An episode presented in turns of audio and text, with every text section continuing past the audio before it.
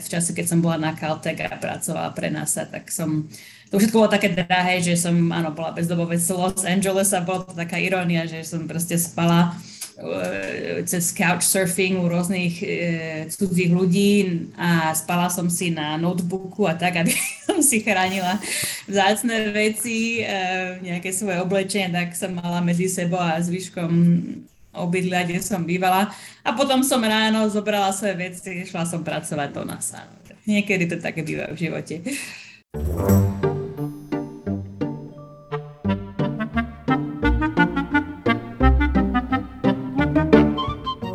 Vás pri ďalšom rozhovore podcastu Mozgovej atletiky. Dnes tu mám veľmi špeciálneho hostia, ktorý je momentálne na východnom pobreží v USA a je ním Michála Musilová.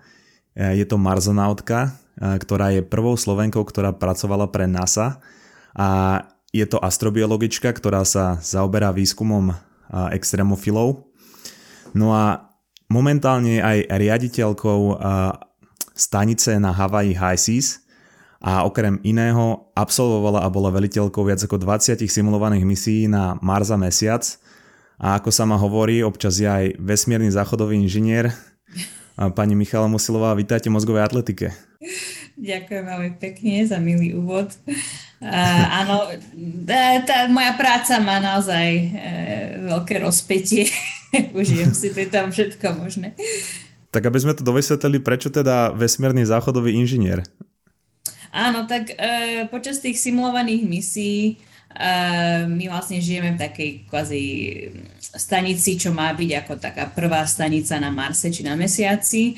Ale tie stanice tým pádom sú také jednoduchšie, všetko je robené tak dosť primitívne by som povedala, lebo tam ide skoro o prežitie a vyskúšanie rôznych technológií a vedeckých projektov a nie až tak o nejaký komfort. A práve naopak ľudia majú si trochu prežiť rôzne extrémy.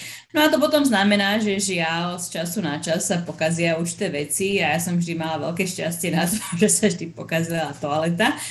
A potom uh, som sa väčšinou vždy ja prihlásila, že dobre, ideme nájsť nejaký spôsob, ako to poriešiť. Najprv len tak zo zájmu, lebo uh, pri vesmírnych misiách a tak je veľmi dôležité vedieť opraviť veci. Inžinieri sú nesmierne kľúčoví pre prežitie celej posadky. Takže ja som sa pri tých prvých misiách prihlásila, aby som sa od ostatných inžinierov naučila, že ako na to. A tiež tak v skafandri ísť pod stanicu a snažiť sa tam opraviť veci, no to bolo celý zážitok sám o sebe.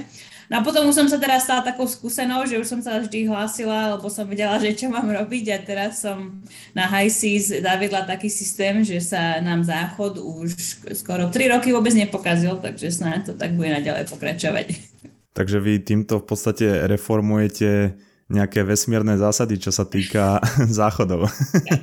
Také niečo. Nie, neviem, či to je zrovna vec na CV, čo by som naj, najviac chcela tam highlightovať, ale, ale ak môžem aspoň takýto prínos mať. Um, ak sa teda ale vrátime ešte na začiatok, tak uh, na jednej strane, ak si predstavím um, mladú Michálu Musilovu, ktorá má 8 rokov a je v vlastne kozmonautskej uniforme e, s nápisom NASA, a oproti tomu si predstavím fotku z pred pár rokov, kde ste naozaj oblečená v pravej uniforme NASA na simulovanej misii na Marsi. Je to vlastne, by som povedal, až taká krásna cesta ku splneniu sna ale ja viem, keďže som si o vás zisťoval aj teda z vašej knihy a z rôznych rozhovorov, že tá cesta nebola veľmi ľahká. Vy ste jednu dobu dokonca mali tri práce a museli ste hľadať rôzne spôsoby, ako, ako sa dostať do projektov, e, na ktorých ste chceli pracovať a jednu dobu ste dokonca bola bezdomovec v LA, a tak som sa chcel opýtať, že aké ste mali ťažkosti na tejto ceste a čo bol taký váš hnací motor dostať sa až zo Slovenska na prácu pre NASA do týchto vesmírnych výskumov a simulovaných misií?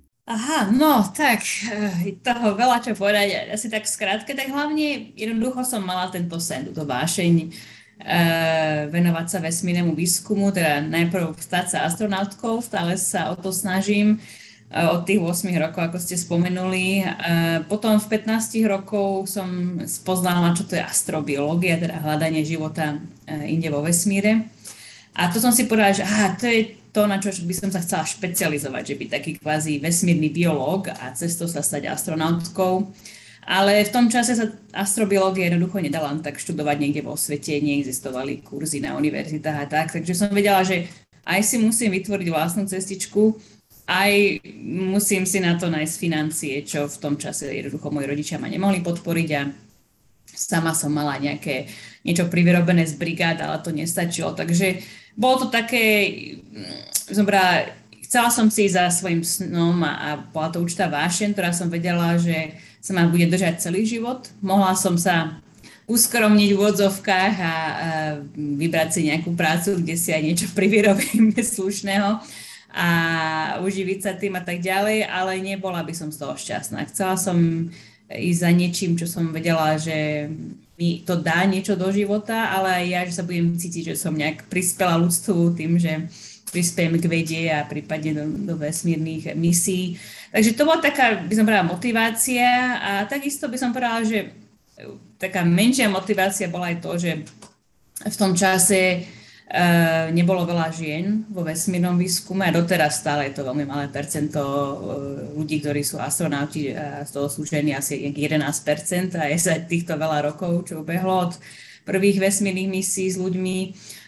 Zároveň ja som v tom čase chodila z jednej školy na druhú a nikde som moc nepasovala, bola som taký outsider trochu a dosť, um, uh, hľadám slovička po slovensky, uh, prešla som si šikanou rôznou a tak ďalej, takže bol to možno taký určitým spôsobom chcela dokázať ostatným, že proste aj ženy sú schopné robiť takéto veci a teda ja konkrétne, že, že ma ľudia podcenili a tak ďalej. Takže tam to možno tak nejak začalo. A potom ja už som taká, že keď sa raz dám na nejakú dráhu, tak proste idem si za tým napriek všetkému. Takže preto som si ešte počas tej sednej školy začala privyrábať eh, rôznymi prácami a bola som aj upratovačkou, všetko možné, aby som si aspoň nejaké peniaze našetrila, ale to nestačilo. Do Ameriky som ani nesnívala sa dostať, lebo tam to všetko tu stojí strašne veľa peňazí, univerzity a tak. Ale v Londýne som našla univerzitu University College London, tedy to bola siedma najlepšia na svete kde robili tzv. planetárne vedy, geológia, astrofyzika. Takže nie astrobiológia, ale tým všeobecným smerom to išlo. Bola to prestížna univerzita, hovorím si, že ak sa mi podarí tam získať štipendium, tak snáď taký dobrý odrazový mostík k ďalším veciam. No a presne tak to bolo, podarilo sa mi tam dostať. Bolo to strašne drahé, takže preto som mala tri práce e, popri štúdiu, ako ste spomenuli. E, snažila som sa stále získať čím najlepšie študijné výsledky, aby som získala ďalšie štipendia a to potom celé prispelo k tomu, že som bola jedna z najlepších študentov na celej univerzite a vďaka tomu som dostala štipendium na americký Caltech, ktorý to bola najlepšia univerzita na svete, štipendium v hodnote 50 tisíc dolárov, takže niečo, čo by mi brigády a podobne tak neboli, na, nazbierali peniaze. No a na Caltechu tam som zrazu mala proste otvorené dvere všetkému. Mohla som si študovať biológiu, environmentálne vedy a tak ďalej um, a naozaj sa dostať bližšie k tej astrobiológii a, a to bolo práve v tom čase, kedy som zistila, že môžem požiadať o grant do NASA a stať sa um, asi navštevujúcou výskumničkou, lebo som sa nemohla hlásiť ako študentka z vízových dôvodov.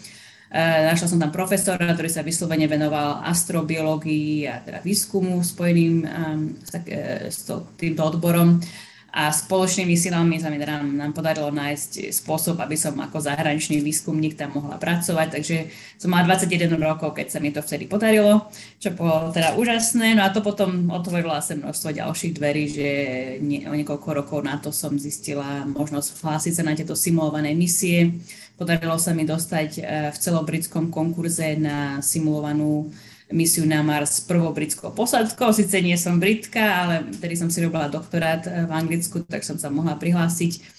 A to zase potom otvorilo dvere týmto všetkým ďalším misiám, do ktorých som sa neskôr zapojila, lebo som mala veľmi dobré výskumné výsledky, niekoľko publikácií z toho. Takže všetko to tak nejak začalo, že vášeň a išla som si za tým a potom som vždy keď som našla nejakú možnosť, tak som sa toho chytila a spravila som všetko preto, aby sa mi to podarilo. A to potom už otváralo viac a viac dverí, ale by som povedala také poučenie naozaj, že poučenie, čo som ja teraz zažila v živote, že vždy sa pokúsiť o všetko, mať množstvo záložných plánov. Ak ten najlepší nevidie, ale vždy sa určite snažiť, nechať sa odradiť, aj keď napríklad v čase, keď som bola na Caltech a pracovala pre NASA, tak som to všetko bolo také drahé, že som, áno, bola bezdobovec Los Angeles a bola to taká irónia, že som proste spala cez couchsurfing u rôznych uh, cudzích ľudí a spala som si na notebooku a tak, aby som si chránila vzácne veci, uh, nejaké svoje oblečenie, tak som mala medzi sebou a zvyškom obydlia, kde som bývala. A potom som ráno zobrala svoje veci, šla som pracovať do NASA. Niekedy to také býva v živote. No ale tým vlastne na tej vašej ceste za tým snom sa vaše ťažkosti neskončili, pretože už ste, ako, som hovoril, absolvovali veľké množstvo simulovaných misií, či už na Mars alebo na Mesiac. A tam vzniká tiež veľa ťa, ťažkostí, či už e, tým, že je tam veľa ľudí a vznikajú stresové situácie a každý na ňu reaguje nejako inak. A potom tam možno vznikajú nejaké konflikty. Alebo ako som sa dozvedel pri vašej misii simulovanej Grónsku, tak ste nosili 20-30 kilové batožiny a uplácali ste svojich kolegov čokoládami. A, tak chcem sa opýtať, a, ako možno vyzerajú tie vaše simulované misie a aké všelijaké ťažkosti tam vznikajú aj čo sa týka kolegov, ale aj čo sa týka práce, čo si ľudia možno nevedia predstaviť na takej simulovanej misii. Mm-hmm. No, kde začať? Um, tak vo všeobecnosti treba si to predstaviť tak, um, ako som aj spomínala pred chvíľou, že tieto simulované misie a stanice sú akýby taký základ toho, ako by vyzerali prvé takéto obydlia, nazvime to, na Marse, na Mesiaci. Takže veľmi základné stanice, kde sú uh, veci, ktoré iba pre nejaké základné potreby ľudí. Takže jeden záchod, dva, E, kuchynka, každý má takú malú spálničku, kde má ako také súkromie. A väčšinou je tam potom jedna veľká spoločná miestnosť, kde sa robí všetko od pracovania, varenia, športovania, socializácie, teda pozeranie filmov, či len tak diskutovania v rámci posadky. Eh, býva tam laba, kde môžeme robiť eh, rôzne, venovať sa rôznym výskumným projektom. A potom ešte napríklad na HiSeas máme vyslovene jednu časť tej stanice venovanú inžinierským záležitostiam, takže máme tam 3D tlačiareň, eh, všetko spojené s tými našimi simulovanými skafandrami a vôbec um, systémy tzv. life support systems, tak všetko na to, aby sme mohli prežiť, či už um, materky, kde e, sa nám to nazvať, e, kde môžeme uskladňovať e, energiu zo solárnych panelov, ktoré máme vonku a tým pádom aj v noci, keď už zapadlo slnko, máme nejaký zdroj energie. Potom tam máme rôzne ventilátory, aby sa CO2, ktoré sa nazbiera v tej stanici, odventilovalo preč a rôzne takéto iné systémy vyslovene na to, aby sme mohli proste prežiť na, na tom simulovanom mesiaci či Marse. Um, takže veľmi základná stanica, veci na prežitie, veci na výskum a žijeme tam teda ako takí prví obyvateľia Marsu mesiaca, takže máme so sebou vysušené astronautské jedlo, tiež veľmi malé množstvo, nie je to nejaké uh, niečo veľmi zaujímavého, takže keď máme tam dve, tri rôzne typy vysušeného mesa, možno kuracie, hovedzie, potom niekoľko takýchto typov vysušených zelenín, ovocia a potom je to na posadke, aby sme vedeli to nejak dať dokopy, aby sme z toho spravili niečo jedlého. Ja to porovnávam ako varenie fazul napríklad, že proste človek to musí najprv namočiť vo vode nejaký čas, aby to trochu zmeklo a potom to treba variť dosť dlho, aby to nasiaklo tú vodu viac a, a bolo to niečo podobne, eh, podobnejšie tomu, čo máme na Zemi. Takže to samé o sebe varenie je jednak celá kapitola. A, a potom vlastne Máme tam naprogramovaný program celý deň od rana do večera, všetko cez riadiace stredisko, ktoré je na Zemi, niečo, ale ak si predstavíte taký NASA Houston, ktorý, dúfam, nebudeme veľakrát hovoriť, že Houston máme problém, tak um, tí nám vlastne nás pozorujú celý čas, čo robíme, s nimi komunikujeme, keď máme nejaké problémy, tak tiež uh, to s nimi riešime. Keď sme na simulovaných marťanských misiách, tak je tam časový posun 20 minút. Takže si predstavte, že keby sa nám aj niečo pokazilo alebo niekto si nejakým spôsobom ublížil, tak potreba aspoň 40 minút, kým vlastne 20 minút, kým príde naša správa na zem, kým oni sa poradia, čo nám povedia a potom zase 20 minút, kým nám ich odpoveď príde. Takže my počas tých matenských misií musíme byť úplne že sebestační a vedieť nájsť riešenia sami o sebe, alebo správa zo zeme proste aj tak príde neskoro. Kdežto s mesačnými misiami tam je len niekoľko sekundový rozdiel, takže tam sa môžeme s nimi viac menej akože v rovnakom čase baviť a poradiť, ak by sme potrebovali nejakú pomoc. No a tým pádom oni nás teraz sledujú, dávajú nám už program, rozvrh a my e, proste od rana do večera máme rôzne výskumné projekty, ktorým sa venujeme, potom e, máme povinnosti v rámci stanice uvariť, upratať, e, musíme cvičiť aspoň pol hodinu až hodinu každý deň a potom chodíme na tzv. spacewalks, na tie expedície v skafandri. A na to tiež môžeme ísť von len v skafandri a len s povolením riadiaceho sadiska. Takže aj keby už nám išlo, eh, keby sme všetci išli teraz ošalieť z toho, že sme tam uzatvorení v tej stanici celý čas, tak jednoducho nemôžeme výsť von bez povolenia z riadiaceho sediska a von teda len v skafandri. Nemôže ísť celá posádka, len časť, ktoré majú to povolenie a, samotná tá vychádzka v skafandri tiež nie je eh, prechádzka parkom. je to ťažký skafandr, ako ste spomínali, ktorý človeku veľmi obmedzuje pohyb, že človek aj sa môže len už tým spôsobom točiť, že má naozaj obmedzené videnie, je to ťažké hlavne na ramena a krk, takže my hovoríme, že dostávame tzv. helmet neck, a teda problémy, túto proste také isté helmy na krku, že občas niekomu proste sekne a potom sa nemôže nič robiť. A, a terén okolo stanice, napríklad eh, High Seas, ktorej som rediteľkou, eh, na Havaji tá stanica je e, približne vo výške 2500 metrov na sopke Takže okolo nás je len lávový terén, ktorý je veľmi náročný v ňom navigovať, pohybovať sa a ešte k tomu človek pridá ten skafander, takže to samé o sebe je vždy uh, celkom veľká záťaž na telo, ale aj na psychiku, aby sa tam vedel zorientovať, nestratil a neubližil si. Um, a takže toto všetko znamená, že samotné prostredie je veľmi náročné tam vôbec existovať. A teraz tá stanica má iba uh, 12 metrov v priemere, Takže keď sme tam šiesti, tam nie je skoro žiadne súkromie, všetko vidieť, počuť. Um, a, a veľmi rýchlo dokážu aj tie najmenšie veci, ako to jedlo napríklad, alebo problémy so skafandrami, alebo to, že niekomu chýba rodina blízky na zemi. To vie spôsobiť rôzne problémy v posadke. A e, ako veliteľka je vždy takou hlavnou rolou to, že dávam pozor na všetkých, že či si všetci rozumejú, či má niekto zrovna nejaký zlý deň, alebo niečo zle sa im stalo a, a som taký ten, ten mediátor, ten prostredník, ktorý sa snaží s každým porozprávať, zistiť, či všetko v poriadku, ak je nejaký problém, snažím, spôsob, snažím sa nájsť spôsob, ako ho vyriešiť. A už tým spôsobom si robím sa, že som taká kvázi vesmírna mama, že v úvodzovkách, lebo snažím sa, aby naozaj všetci boli spokojní, vychádzali spolu, takže napríklad po večeroch ich um, pozbudzujem, aby sme, um, to preložiť, uh, že máme taký um, čas, kedy uh, zdieľame vlastné príbehy, že ako vlastne kto sme, čo sme, ak sme sa sem dostali, prečo sme tu a, a časom sa ľudia vedia, veľmi otvoriť a potom naozaj hovoria veľmi súkromné veci, ale tým pádom sa vytvorí medzi nami určité púto a môjim cieľom je vždy z nás spraviť skôr takú vesmírnu rodinu, než len proste skupina vesmírnych profesionálov, ktorí sa snažia spolu prežiť.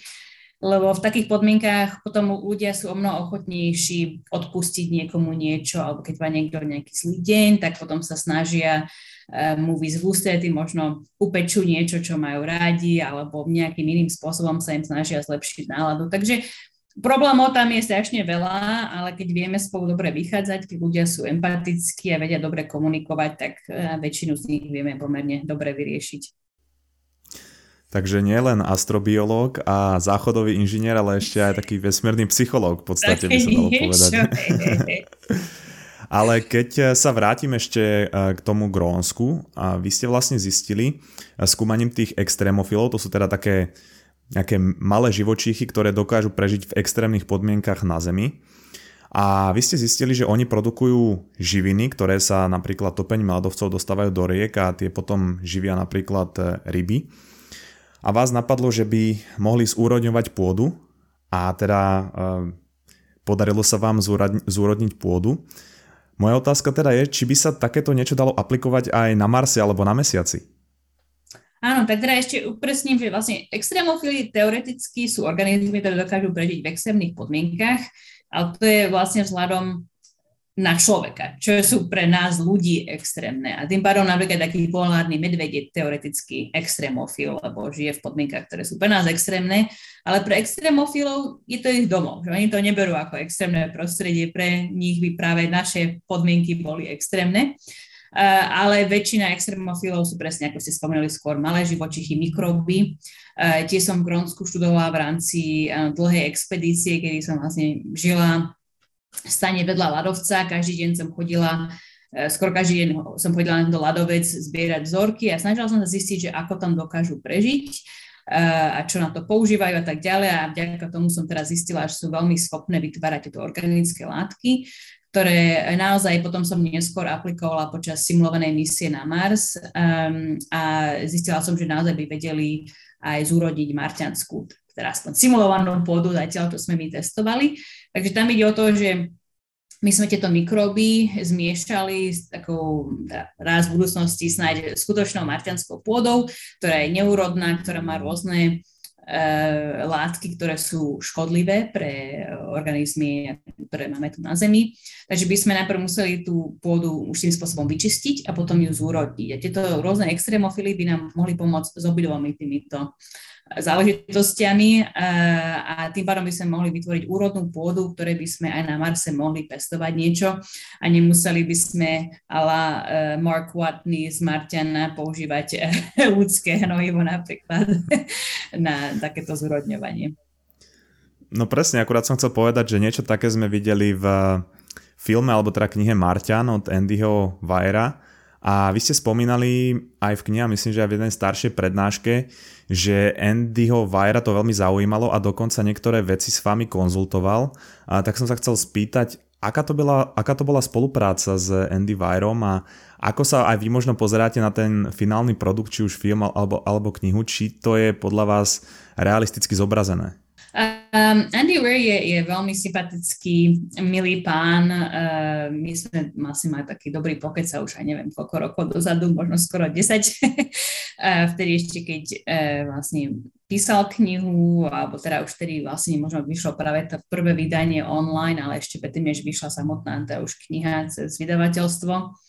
A vtedy sme sa bavili práve o týchto extrémofilov na Marse, že či by teoreticky nejaké prežili tam momentálne za marťanských podmienok, ale aj v tej scénke, kde vybuchne ten skleník a potom tam neskôr Mark Watney nájde ešte nejaké, um, neviem, čo to bolo, či mikroby alebo nejaké organické látky, ktoré tam ako keby prežili, že či by to bolo realistické.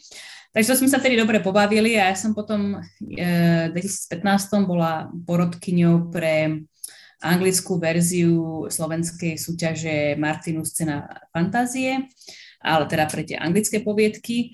A e, ma poprosili vtedy v rámci súťaže, či by som mohla nejaký pozdrav od Andyho Weir zohnať, tak on veľmi ochotný mi natočil video, kde ešte mu mačka nejako vozila po chrbte, či čo to bolo a akože pozbudil slovenských autorov a tak, zažila všetko najlepšie, takže to bolo také veľmi milé od neho. Takže skvelá spolupráca, veľmi milý pán.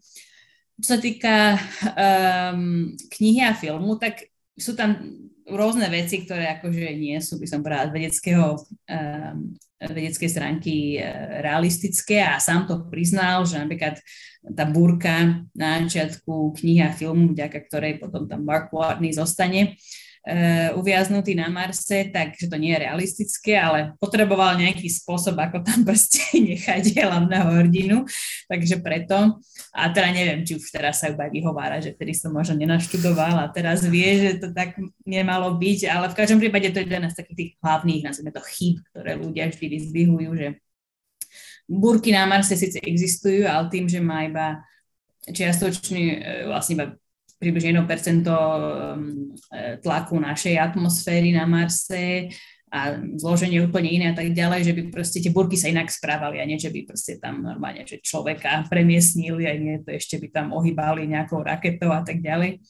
A, takže by som bola taká tá hlavná vec, hej, že vlastne celá story by neexistovala, keby nie tejto búrky už tým spôsobom, že možno si mohol nájsť nejaký iný spôsob, ako tam nechať toho Marka uviaznuť. A potom Uh, bol tam rôzne, rôzne iné veci, ktoré sa stali v rámci tej misie, napríklad samotný Mark Watney, hlavný hrdina, uh, je až taký, by som povedala, až nerealistický hrdina, čo sa týka všetkých jeho schopností, že aj botanika, inžiniera, neviem, čo všetko vie robiť. Akože takých astronautov by sme ideálne chceli mať na Marse vo vesmíre, ale že by niekto bol naozaj tak uh, úžasne skúsený v týchto všetkých rôznych veciach, zatiaľ nie až tak super realistické, lebo aj rôzni astronauti, ktorí máme teraz, ktorí tiež majú možno dva doktoráty v rôznych veciach, tak stále nie sú úplní nejakí špičkoví experti v rôznych odboroch, než možno len v jednom. A takže to je taká vec, čo sa trochu na tým zasmiem, ako tam teraz ako ja dokázal vykúzliť nejakú neviem, úžasnú vec, hej, a zachránil seba a hovorím si, no OK, potom niektoré tie iné inžinierské kúsky, hlavne už potom ku koncu knihy a filmu, kde tam už potom z raketou všelijako šibrinkujú, tak to tiež sú také trochu, my musíme vždy trochu prižmúriť oči, keď pozeráme takéto filmy, že OK, že to nie je úplne realistické, ale dobre, tak pre, preto, aby bol film zábavný, necháme to tak. A, a potom ale viete to... si to užiť aj napriek tomu, nie? Keď si to no, záleží to podľa filmu. Martian je jeden z takých tých lepších, kde akože chyb tam je dosť veľa, ale ešte také, dá sa to tolerovať. Potom sú filmy ale Gravity alebo Life a, a to už potom už sme takto v kine s kolegami, že to už, to už sa nedá. to už je príliš moc. Takže záleží to teda naozaj od filmu a do akej miery je jasné, že si tam tí, čo to písali, nič nenaštudovali. Alebo poriadne sa nenaštudovali. Ak ostanem ešte na tom Marse a pozrieme sa, aké sú tam podmienky, čiže povedzme priemerná teplota okolo minus 62 stupňov, tie piesočné búrky, ktoré ste spomínali, ktoré tam môžu trvať týždne až mesiace a taktiež tým, že tam je rečia atmosféra ako na Zemi, takže bod, kedy tam zovrie voda je nižší, čo by mohol byť pre ľudí problém alebo gravitácia oproti Zeme tam je len 38%, že aké všetky problémy, ktoré možno aj, ktorým sa venujete vy a ľudia o nich nevedia, môžu vzniknúť pri živote na Marse, pretože človek sa vyvíjal na vlastne planétu Zem aj vlastne sme uspôsobení na všetko. A či už je to to, že Martianský deň je myslím o trochu dlhší, čiže možno by to mohlo rozhodiť aj nejaký cirkadiálny rytmus náš a rôzne množstvo ďalších problémov. Takže aký máte na to pohľad vy? Aha, no hej, tých problémov je tam naozaj strašne veľa, čo musíme doriešiť. A, a to je jeden z dôvodov, prečo keď sa ma ľudia pýtajú, že no, že kedy pôjdeme na ten Mars, konečne hovorím, no, záleží to od politiky a financovania hlavne, lebo politika žiaľ dlho diktovala, že kde vesmírne agentúry investovali peniaze teda do ktorých typov výskumu a podobne. A to aj preto znamená, že proste dlhé roky sa v NASA odkláda táto misia na Mars, lebo každým prezidentom sa im zmenia plány a nemajú nič nejaké niečo dlhodobého, že nejaké dlhodobé plány, aby naozaj o 15 rokov sme mohli ísť na Mars. To je jedna vec, ale s tým je spojené to, že bez toho, aby sa financovalo štúdium práve takýchto rôznych problémov, ktoré musíme prekonať, aby sme na ten Mars vôbec mohli poslať ľudí, tak sa neposunieme ďalej. A hlavným, hlavnými vecami sú napríklad žiarenie. To, že budú ľudia ožiariť dosť veľkým množstvom už len počas cesty na Mars, potom nejaký pobyt, nejaký čas a potom cesta späť, bavíme sa približne dvoj, trojročná misia a stále nemáme vyvinuté samotné vesmírne rakety, ktoré by ochránili ľudí uh, počas približne 8-mesačnej cesty tam a potom ďalších 8 mesiacov cesty späť a pobytu na Marse. Bez toho takého základného kroku sa proste neposunieme ďalej. Potom samotné skafandre musia byť robené tak, aby teda ľudia nečelili strašným množstvom dávkam toho žiarenia, keď pôjdu na tieto, uh, nazvime to, tieto spacewalks, tieto mm, expedície v skafandri, Um, ten samotný príbytok by sme teoreticky mohli postaviť pod zemou a preto napríklad aj počas týchto simulovaných misí na high seas my chodíme robiť veľa výskumu do takých hlavových jaskín, ktoré existujú okolo stanice, lebo opäť stanica je na sopke, počas rôznych výbuchov, erupcií sa vytvárajú tieto lávové tunely, keď tečie tá horúca láva a vonkajšia vrstva tej lávy začne tuhnúť a keď potom to horúce pretečie, tak to nechá keby takýto veľký otvor, taký veľký tunel pod zemou. A vieme, že takéto tunele existujú aj na Marse, aj na Mesiaci. A ľudia by teoreticky v týchto jaskyniach mohli žiť. Na Marse dúfame, že by sme tam aj mohli nájsť ešte nejaký existujúci život teraz.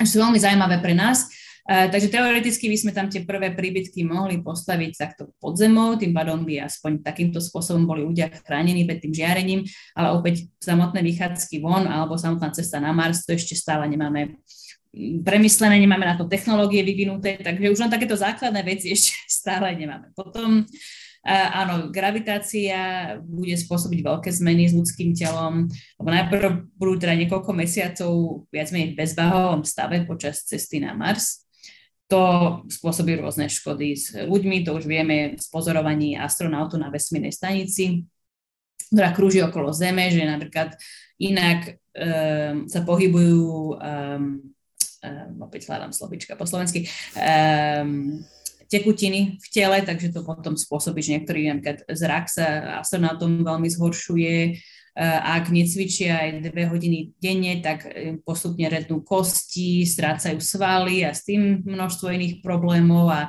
a celý, celý zoznam vecí, ktoré, ktoré musia stále monitorovať lekári a to isté budú vlastne, tomu budú čeliť astronauti, ktorí budú na Mars, ale potom pristanú na Marse a tam zrazu budú mať tretinovú gravitáciu približne, takže zase telo sa musí na to adaptovať, tam bude nejaký čas potom zase tento bezváhový stav a potom späť na Zem, kde úplne že plná zemská gravitácia.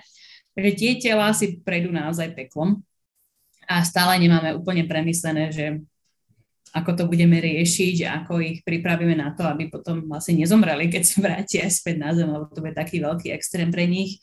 Um, a potom by sme brali také úplne základné veci, že uh, ako premyslieť to, aby sme mali dostatočné množstvo jedla, vody, um, kyslíka a tak ďalej pre ľudí.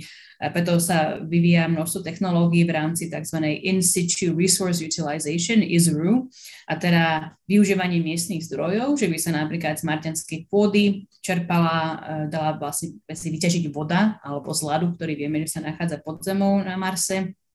Tu by sme potom mohli teda rozpustiť alebo teda vyťažiť nejakým spôsobom aby sme mali vlastný zdroj vody, tá by sa potom ešte dala rozštiepiť na kyslík a vodík, takže by sme mali zdroj kyslíka, vodík prípadne ako na palivo. Potom by sme tam museli zúrodňovať pôdu, ako sme sa o tom pred chvíľou bavili, pestovať si tam vlastne nejaké rastliny, zeleninu a tak ďalej, aby sme nemuseli všetko jedlo vláčiť s nami, ale stále do nejakej miery budeme musieť aj tieto rôzne veci zobrať so sebou. A opäť ešte nemáme vyvinuté technológie na to, aby sme mali takú veľkú vesmírnu loď, tam proste všetko bude v tom. To sa bavíme aj o tom, že by niečo bolo, ale na spôsob Marťan, že by najprv sa tam poslali rakety dopredu, kde by už mali e, tieto rôzne zásoby jedla, vody a tak ďalej pripravené pre astronautov, keď tam potom prídu. E, ale to tiež ešte zatiaľ veľmi teoretické. Uh, takže no, tých, tých vecí, ktoré by sa mohli pokaziť, je strašne veľa. Potom aj by som povedala z toho ženského hľadiska. Tiež sú tam rôzne debaty o tom, ako by sa naše rôzne systémy zmenili tým, že budeme ďaleko od Zeme a tak ďalej. Potom sa aj rieši to, že no a čo keď nastanú nejaké romantické vzťahy medzi eh, členmi posádky, nebo dá niekto otehotne, alebo čo, čo potom. Všetko veľké otázniky, na ktoré zatiaľ ešte nie sú odpovede. A ak sú aj nejaké odpovede, tak väčšinou to všetko utajené, lebo vesmírne agentúry nechcú ani za svet riešiť tieto takéto záležitosti, ale romantika a podobne. Čiže ako vy vravíte, tak e, súčasťou týchto problémov je aj to, že vlastne ľudia hovoria o terraformovaní Marsu, ale vy vždy pripomínate, že vy sa snažíte neterraformovať celú planétu, ako sa to vlastne niekde ukazuje, ale iba nejakú súčasť. Takže to, ako by mohla vyzerať nejaká kolónia, ste práve opísali, a že vlastne by sme to mali nejako pod zemou. A ako vy si teda predstavujete to možno terraformovanie na nejakej me- menšej časti Marsu alebo teda okolo kolónie ľudskej? Mm-hmm.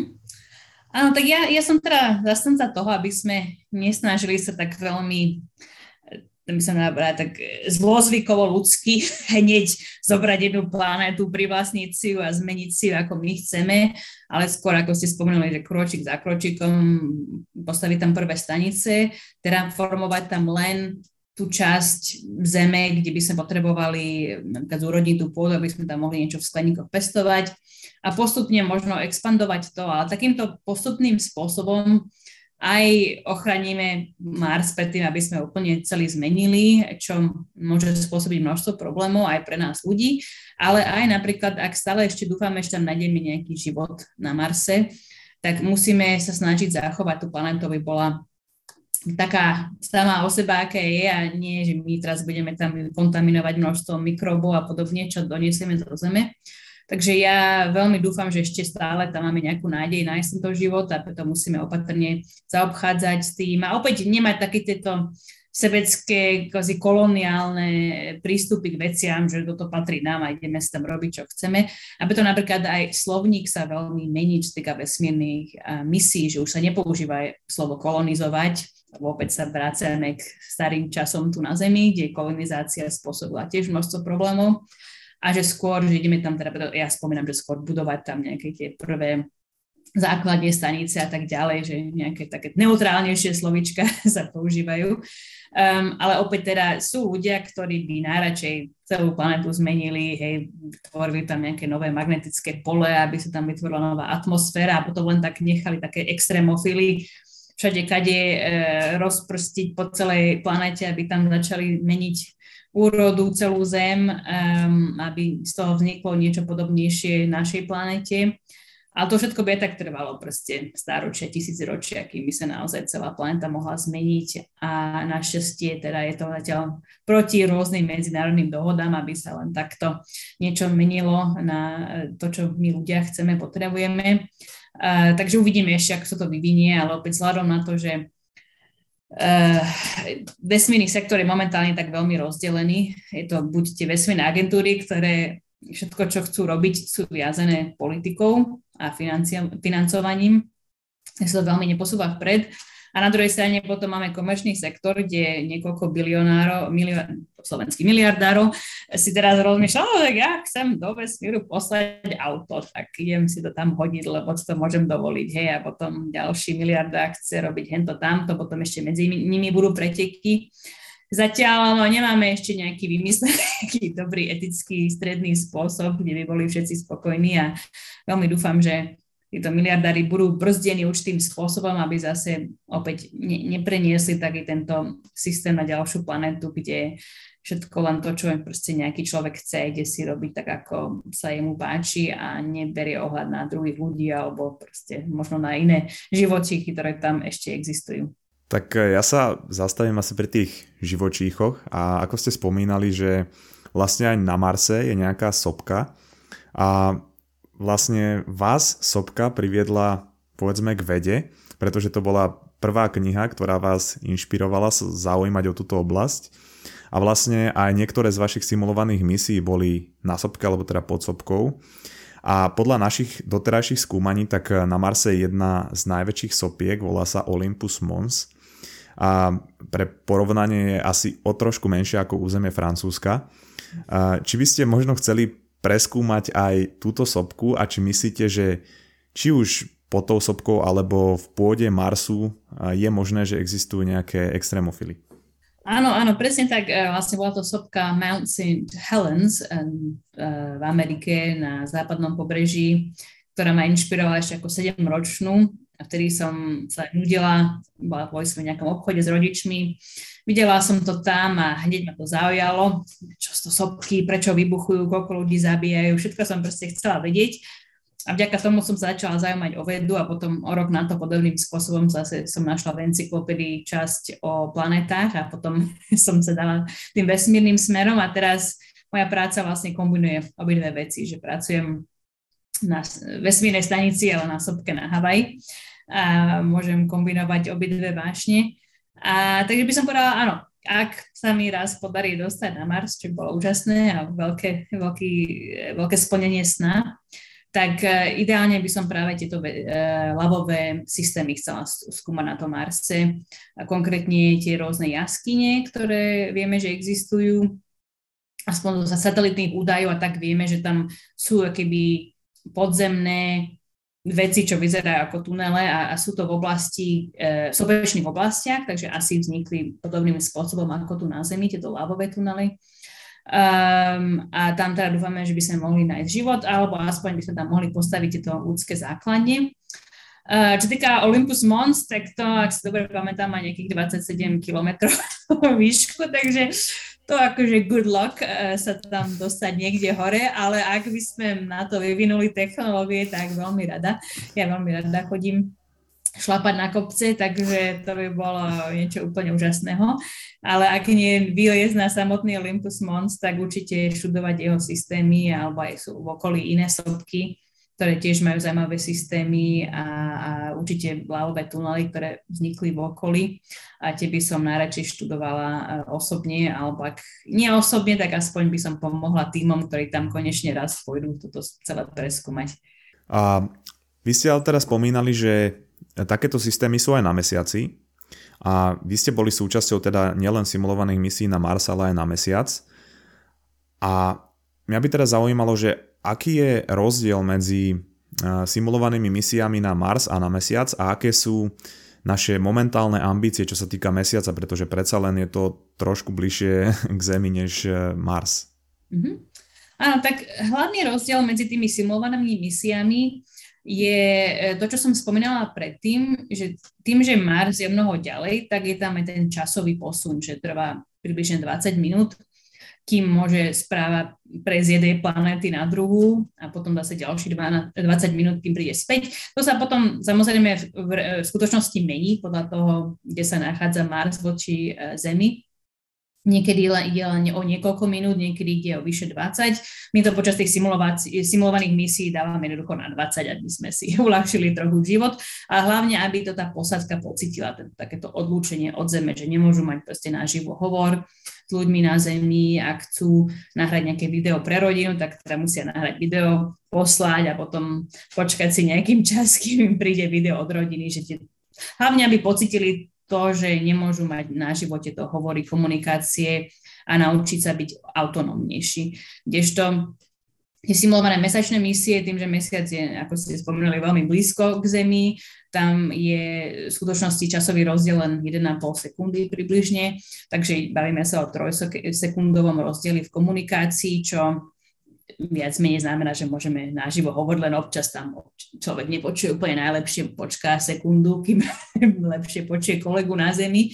A takže e, tie posadky sú tým pádom menej autonómne, Uh, už tým spôsobom sú takí ako babysitovaní, hej, že vlastne pod dozorom stále toho riadeceho strediska, čo tiež môže spôsobiť problémy. Takže na jednej strane s Marsom je tá autonómia, kde vlastne hlavná osoba je veliteľ, veliteľka posádky, tí majú hlavné slovo s tým, že ľudia zo zeme im skôr pomáhajú a samozrejme na, na zemi je tzv. flight director, teda riaditeľ celej misie, ale ako síce môžem dávať rôzne príkazy a pokyny a tak ďalej, ale nakoniec vždy hlavné rozhodnutie padne na Marse, či už sa posadka spolu dohodne, alebo to ten veliteľ, veliteľka rozhodne. Uh, takže my trénujeme tie posadky počas simulovaných marťanských misií, aby práve takto rozmýšľali, že akože pomoc je nejaká, ale je veľmi ďaleko.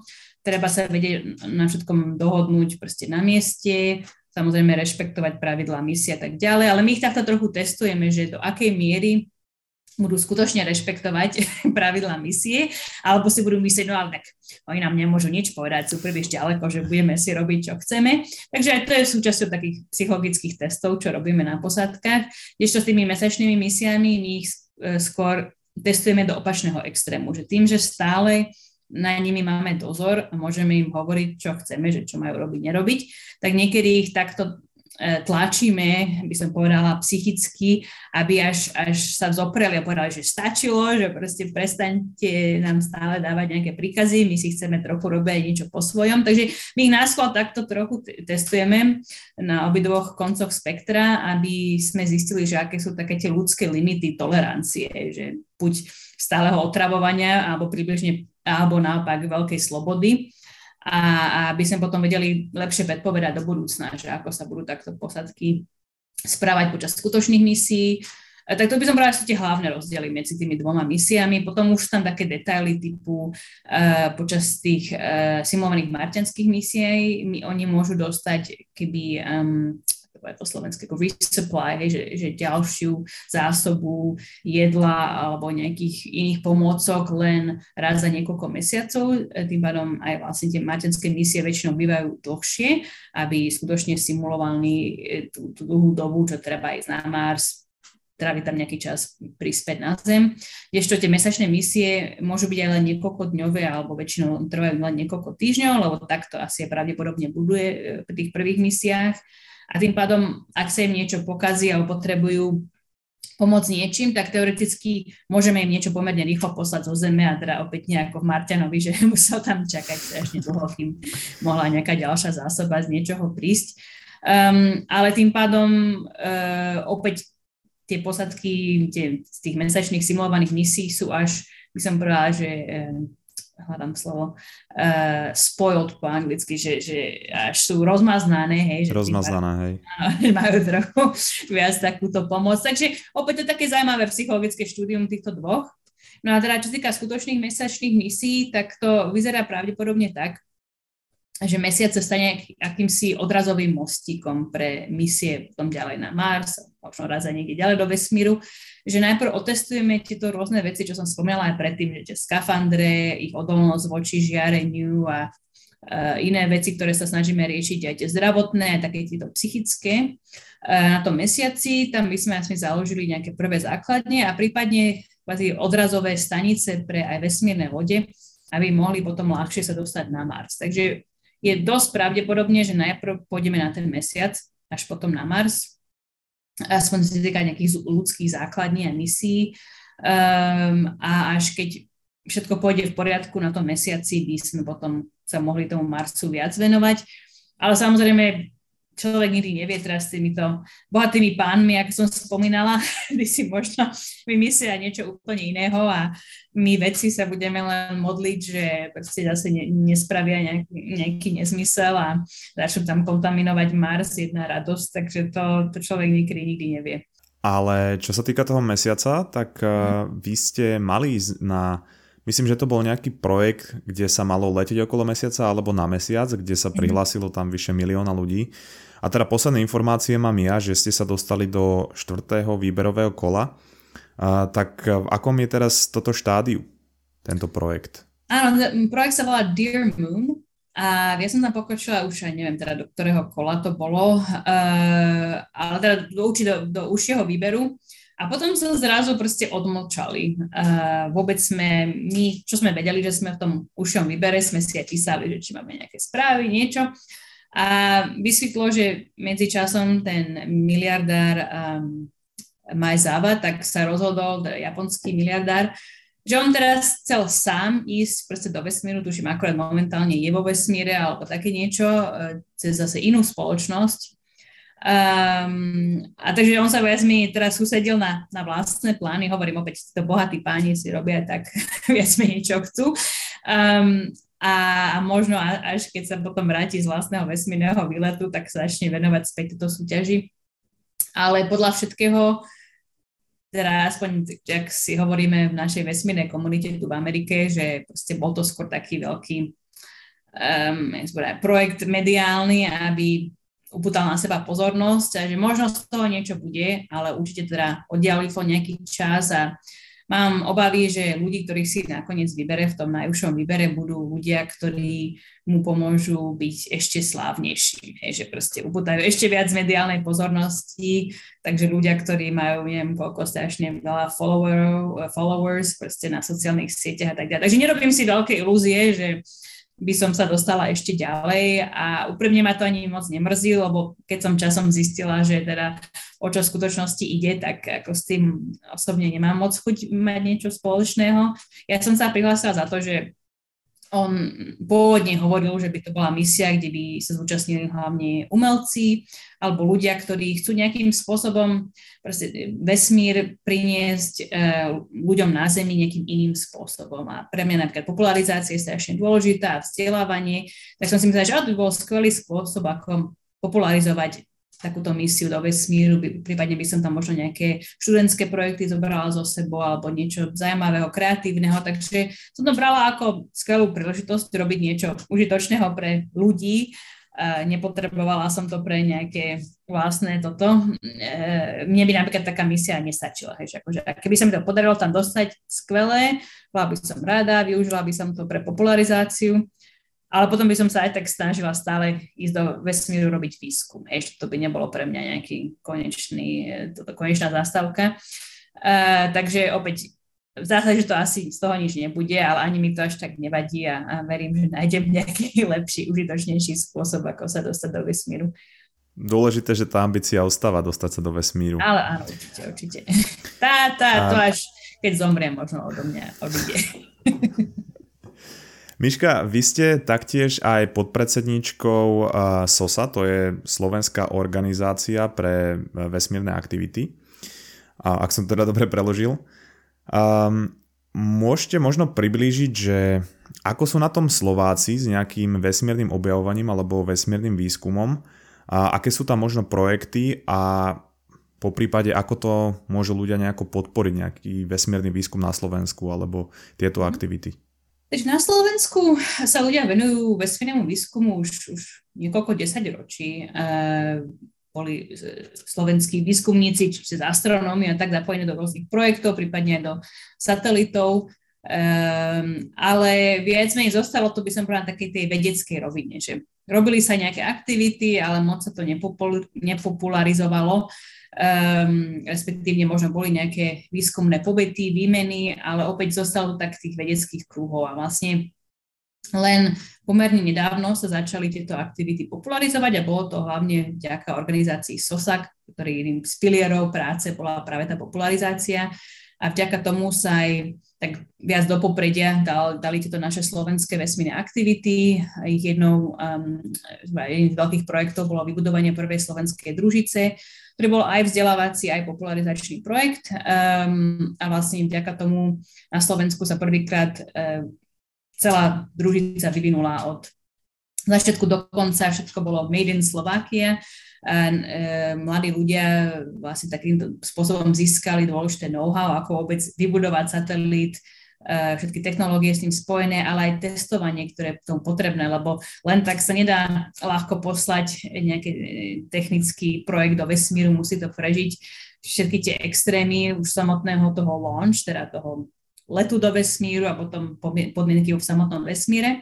Takže to boli všetko veľmi užitočné veci, ktoré e, táto družica nám priniesla na Slovensko a vlastne vďaka tomu potom vzniklo niekoľko ďalších E, startupov, takže vlastne um, vesmírne firmy na Slovensku, ktoré sa venujú rôznym vesmírnym technológiám. Máme ich teraz približne 30 na Slovensku, ktorí sa nejakým spôsobom venujú vesmírnym technológiám.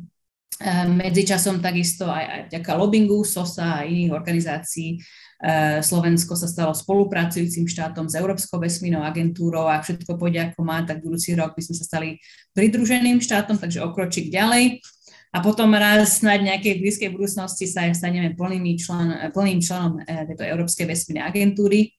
Ale už snáď ako aj pridružený štát, v tom čase budeme sa môcť hlásiť Slováci stať sa astronautami pre ESA, teda Európska vesmírna agentúra, ale žiaľ tam je háčik v tom, že eh, na to, aby sme vôbec mali šancu uspieť ako astronauti, by Slovensko muselo uh, určité množstvo peňazí pridávať do ESA každý rok pre tento vlastne tú ľudskú časť vesmírneho výskumu a momentálne Slovensko nejakým spôsobom ne, neprispieva. Takže to by sa muselo zmeniť, aby sme sa vôbec mali nejakú nádej sa cez ESA dostať do vesmíru. Ale v každom prípade teda na Slovensku pokračujú tieto vesmírne aktivity, teda v tých vedeckých kruhoch, už teraz aj slovenský vesmírny priemysel, organizácie ako SOSA sa naďalej venujú tým popularizačným aktivitám, takže je množstvo spôsobov, ako sa ľudia môžu zapojiť. Ako členovia SOSA cez tieto rôzne vzdelávacie popularizačné aktivity, prípadne je to taký dobrý network, uh, spoznať ďalších ľudí v tejto komunite, potom uh, firma Sario zase spolupráce s ministerstvom školstva, je, je tzv. ako Slovak Space Office, vesmírna kancelária. Tá, tá sa venuje hlavne skôr potom pomáhaniu tým firmám e, cez tie rôzne vesmírne technológie, ale tiež pravidelne e, upozorňujú na rôzne spôsoby, ako sa e, Slováci môžu e, nejakým spôsobom zapojiť do vesmírnych aktivít. Momentálne tuším, akorát teraz je nejaký projekt, že môžu Slováci poslať pohľadnicu do vesmíru. a tak to tiež môžu nájsť na web stránke. Takže dejú sa veci na Slovensku, posúvajú sa vpred pomaličky.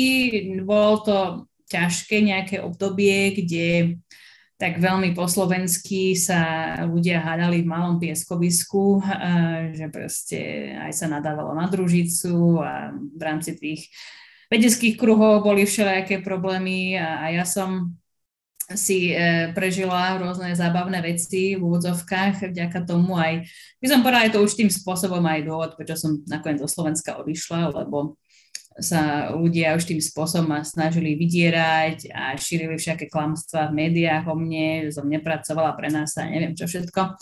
A to potom proste počase si človek povie, že v zahraničí proste ľudia rešpektujú prácu, ktorú človek robí, nemusím nikomu nič dokazovať, môžem robiť úžasné vesmírne veci a, a preto aj vlastne teraz pomáham Slovensku z Havaja, lebo je to jednoducho tak aj lepšie, jednoduchšie, ale môžem aj pre Slovensko viac spraviť takto zahraničí, než sa tam proste hádať v Kocúrkove s niektorými ľuďmi, ktorí žiaľ majú vlastné záujmy ako číslo jeden a nemyslia na celú komunitu, celé Slovensko.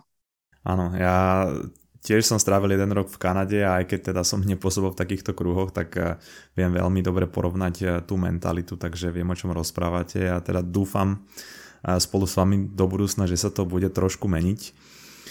Každopádne mám pre vás ešte dve také kratšie, ale také ľahšie otázky. Jedna z nich je, že či máte nejaký možno zábavný, zábavnú spomienku alebo zážitok z vašich simulovaných misií alebo z výskumu? Aha, no, tých mám dosť veľa, že, že, ktorú, ktorú vybrať nejakú zábavnú. Um, no. Alebo takú vašu obľúbenú kľudne nejakú. Aha, tak možno spomeniem zábavnú, že uh, my tam na stanici máme po slovensky teda to pre dehumidifier, a teda prístroj, ktorý vlhkosť nasáva. Zvlhčovač, hej.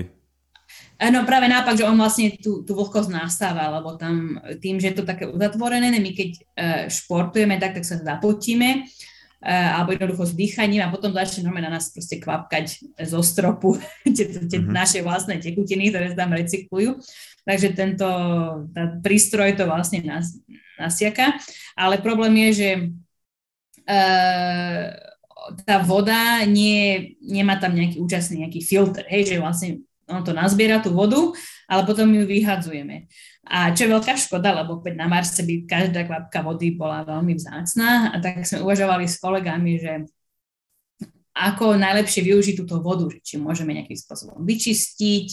A boli rôzne nápady, jeden kolega chcel e, tou vodou zalievať naše rôzne rastlinky, čo tam pestujeme, ale hovoríme si, no ale čo keď nie je čistá, potom my vlastne tie rastliny nasiaknú, tie nečistoty a potom to budeme my jesť, že to nie je dobrý nápad. A potom ďalší kolega, že no, že tak ja to budem využívať ako na sprchovanie. Že veď, nemôžem to piť, jesť, ale veď snáď osprchovať sa nebude problém. Hovorím, no ja neviem, tie rôzne mikroby, čo tam môžu existovať v tej vode, že by som to neodporúčila. Ale my sa tam na stanici vlastne sprchujeme raz za dva týždne, raz za dva týždne a, a keď hovorím sprcha, tak aj v úvodzovkách, lebo to je vlastne kybliček vody, kde možno máte tri takéto šálky vody, ktoré potom iba lejete na seba, na hlavu a to je akože sprcha. Uh, takže on to chcel akože tak už tým spôsobom prekabatiť systém, že on sa bude sprchovať toto vodou, každý deň tam celkom veľa vody sa nazbiera, niekoľko litrov. No nič, tak sa teda kolega začal sprchovať touto vodou a asi o také tri dní mu začali rôzne veci rásť po tvári, by som povedala. Takže veľmi rýchlo to olutoval a ja som hneď musela s kolegami na Zemi cez riadiace stredisko riešiť, že aké tu máme nejaké kreniky na stanici, aby sme mohli riešiť tento nejaké mikroby, čo mu tam rastli po tvári. Takže veľmi rýchlo olutoval, že to bol zlý nápad a nemal sa snažiť prekabatiť systém. Tak jedine na budúce potom na splachovanie tú vodu, keď už na, na nič iné, aby sa, aby no, sa nekazili záchody. No my práve, že nemáme taký normálny záchod, nemáme taký kompostový a tým pádom, e, aby ste sa predstavili, že vlastne je to taký, taký valec, tam človek teda pridá vlastné veci, by som to nazvala. Potom tam pridáme niečo podobné, ako ak máte škrečko doma alebo niečo také, tak to je vlastne také byliny alebo také niečo. A to má aký pomoc nasiaknúť prebytok tekutín, ktoré sa teda pridáva do toho záchoda. Plus ešte nejaké ďalšie veci tam až sprejujeme, aby tie mikroby, ktoré žijú v tomto válci, proste začali vlastne keby um, rozkladať to, čo tam my pridávame. Ten valec potom musíme pokrútiť viackrát a behom niekoľko dní sa to vlastne rozloží a my môžeme e, vlastne vybrať tieto veci odtiaľ z toho záchoda a je to niečo ako kompost, hej, že proste by sme teoreticky mohli z toho aj niečo pestovať, keby sme chceli, ale rozhodli sme sa, že to ešte zatiaľ nebudeme testovať, ale Mark Watney. Uh, ale tým pádom nepoužívame žiadne ako tekutiny na splachovanie. Aj máme tam uh, pisuár po slovensky. a to je všetko vlastne suchý, je, tam netečie voda, no sa to proste zbiera cez už filter a aby sme opäť uh, dávali pozor na používanie vody. Takže možno na, na splachovanie nejakých iných vecí, prípadne možno umývanie dlášky, ale to by som trochu, jedne, že tam pridáme nejak strašne veľa nejakých dezinfekčných prostriedkov. Ešte mi napadla jedna, jedna stranovná príhoda, spomeniem, lebo to sa ľudia na tom veľmi smejú. Um, my počas jednej misie sme museli nosiť také niečo, ale tie, tie uh, fit hodinky, alebo jak to nazvať, že proste nám to meralo všetko možné. A to potom sme večer museli ako zosynchronizovať s našimi mobilmi, ktoré sme tam mali v tom čase. A e, dával to všetky možné dáta, hej, že koľko, koľko spíme a koľko cvičíme a neviem čo všetko. A e, kolegovia nejak si zmysleli, že z toho spravia akúsi súťaž, že každý večer sme si otvorili mobily a pozerali, že koľko kto spal a či, neviem, mal toľko času sníval a toľko času robil toto, toto. A, a raz sme takto teraz sedeli asi tak po týždni, uh, lebo prvé dní sme to moc neriešili. Pozeráme a potom jeden kolega tam otvoril taký celý graf, kde sa ukazovali, že aktivity cez deň. A porovnávali sme si a jeden, jeden kolega tam mal taký veľký pík, alebo jak to brať e, po slovensky, že proste vždy tesne pred spaním na minútu tam mal takú veľmi silnú aktivitu každý večer. A tak sme sa mi začali všetci strašne šmiať, že no to mohol si nechať pre seba, čo tam tú minútu veľkej aktivity robí pred spaním každý večer. Samozrejme, kolega sa veľmi hambil a celý zvyšok misie sme si robili z neho stranu. Takže, Takže tak, tam zdieľate úplne, úplne všetko. No, všetko to bolo ukázané. By ste o takýchto zážitkoch mohli napísať aj knihu. No, práve o tom aj uvažujem. Môj jeden taký môj sen bol napísať, um, aj, aj, aj to plánujem raz spraviť, len neviem, kedy v nejakom blízkom časovom období, a knihu, že vlastne sci-fi kniha, kde by, ktorá by sa odohrávala buď na mesiaci alebo na Marse. A všetky tieto tímové veci, ktoré som zažila a všetky iné zážitky, že by e, som nimi bola inšpirovaná a vytvorila by som posadku a vlastne celý ten dej inšpirovanými skutočnými eventami, dejemi, ktoré som ja zažila počas týchto misií. A tým, že už ich mám, teraz už ich mám aj vyše 30 za sebou, tak vlastne aspoň by tí ľudia boli anonimní, že by nevedelo sa, že o kom presne hovorím a tak. Takže by to bolo celkom výhodné. Určite dobrý nápad do budúcna. Ja inak pripomeniem aj pre poslucháčov, že ak by, zaujímal, ak by ich zaujímalo viacej o Michaele, tak má aj knihu, volá sa, myslím, eh, Marzonautka Michala. E, žena z Marsu. A, Žena z Marzu, tak. A keď sa teda bavíme o knihách, moja posledná otázka je, že keby ste si mali zobrať jednu knihu na cestu na mesiac alebo na Mars, ktorá by to bola? No, ťažká otázka. to neviem. praktická časť môjho mozgu mi hovorí, že nejakú encyklopédiu, aby som tam mala čím najviac informácií so sebou, ale ak by som chcela, že niečo požitkárskeho alebo pre seba, tak možno práve teraz sa celkom letí Duna od Frank Herbert, lebo to bola jedna z prvých eh, sci-fi kníh, ktoré som prečítala a ktoré ma tiež veľmi inšpirovali. Um, a to som možno mala nejakých 13 rokov alebo tak nejak. Takže buď niečo také, eh, aby som si možno aj pripomínala moju vášeň, že prečo som sa vôbec túto do vesmíru dostala. Aj vďaka tomuto, aby som mala nejakú zábavu a zároveň je to veľmi zaujímavá kniha, dá sa z nej veľa naučiť. Alebo opäť by som bola praktický človek a berem si niečo, kde budem mať čím najviac informácií, keby nebodaj sa nám technológie pokazili a musíme ísť old school do knihy hľadať e, nejaké údaje. E, inak Duna dostala teraz e, veľmi dobré filmové spracovanie, ja som ju tiež odporúčal na Vianoce od Denisa Villeneuva, a takže určite odporúčame. A Miška, ja sa chcem ešte na záver spýtať, čo plánujete teraz do budúcna? Aha, dobrá otázka. E, taká je veľká otázka pre mňa, lebo tak trošičku momentálne mením plány, ešte nemám nič na isto, ale vyskytlo sa mi niekoľko príležitostí v Amerike už mimo stanice HISIS, takže uvažujem, že možno sa postupne presuniem z Havaja niekde inde do Ameriky a aj som momentálne na východnom pobreží. A teda ešte uvidíme, nič nie je isté, takže zatiaľ nič neprezradím.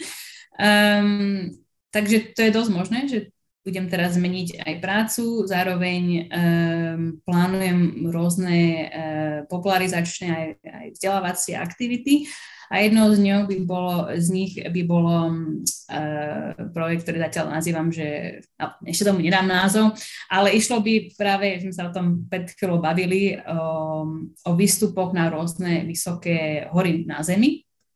Uh, začala by som asi Kilimanjárom budúci rok na jeseň. A tu by išlo o to, že by som eh, chcela so sebou na tieto expedície brať rôzne projekty so sebou, výskumné, aby som napríklad mohla rôzne zaujímavé vzorky z týchto hôr eh, pozbierať Zároveň chceme spolupracovať s rôznymi organizáciami na Slovensku, aby z toho bol, bola popularizačná aktivita a kde by sme napríklad na, na tieto hory nosili aj študentské projekty. Podobné trochu ako súťaž Misia Mars, ktorý už som niekoľko rokov so slovenskými elektrárňami organizovala na Slovensku, kde som študentské projekty stredoškolákov na Slovensku potom niesla na svoje simulované misie a realizovala ich tam.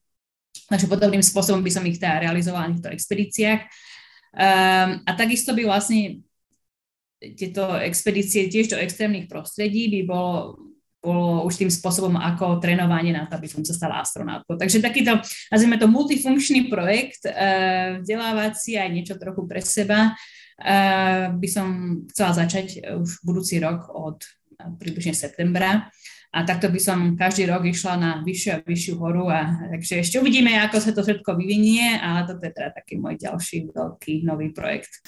Tak držím palce a ja už iba dodám, že všetky odkazy na Myškine sociálne siete dám do popisu, takže určite sledujte, ak chcete vedieť všetky novinky.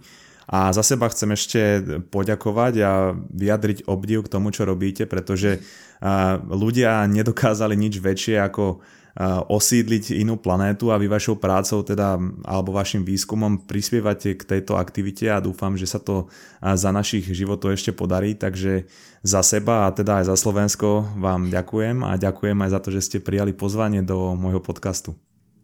Ďakujem veľmi pekne, cením si to a, a ďakujem vám za tú príležitosť a bolo, bolo mi potešením. Dúfam, že e, sa vidíme niekedy aj naživo pri nejakej prednáške. Majte sa. Ďakujem pekne.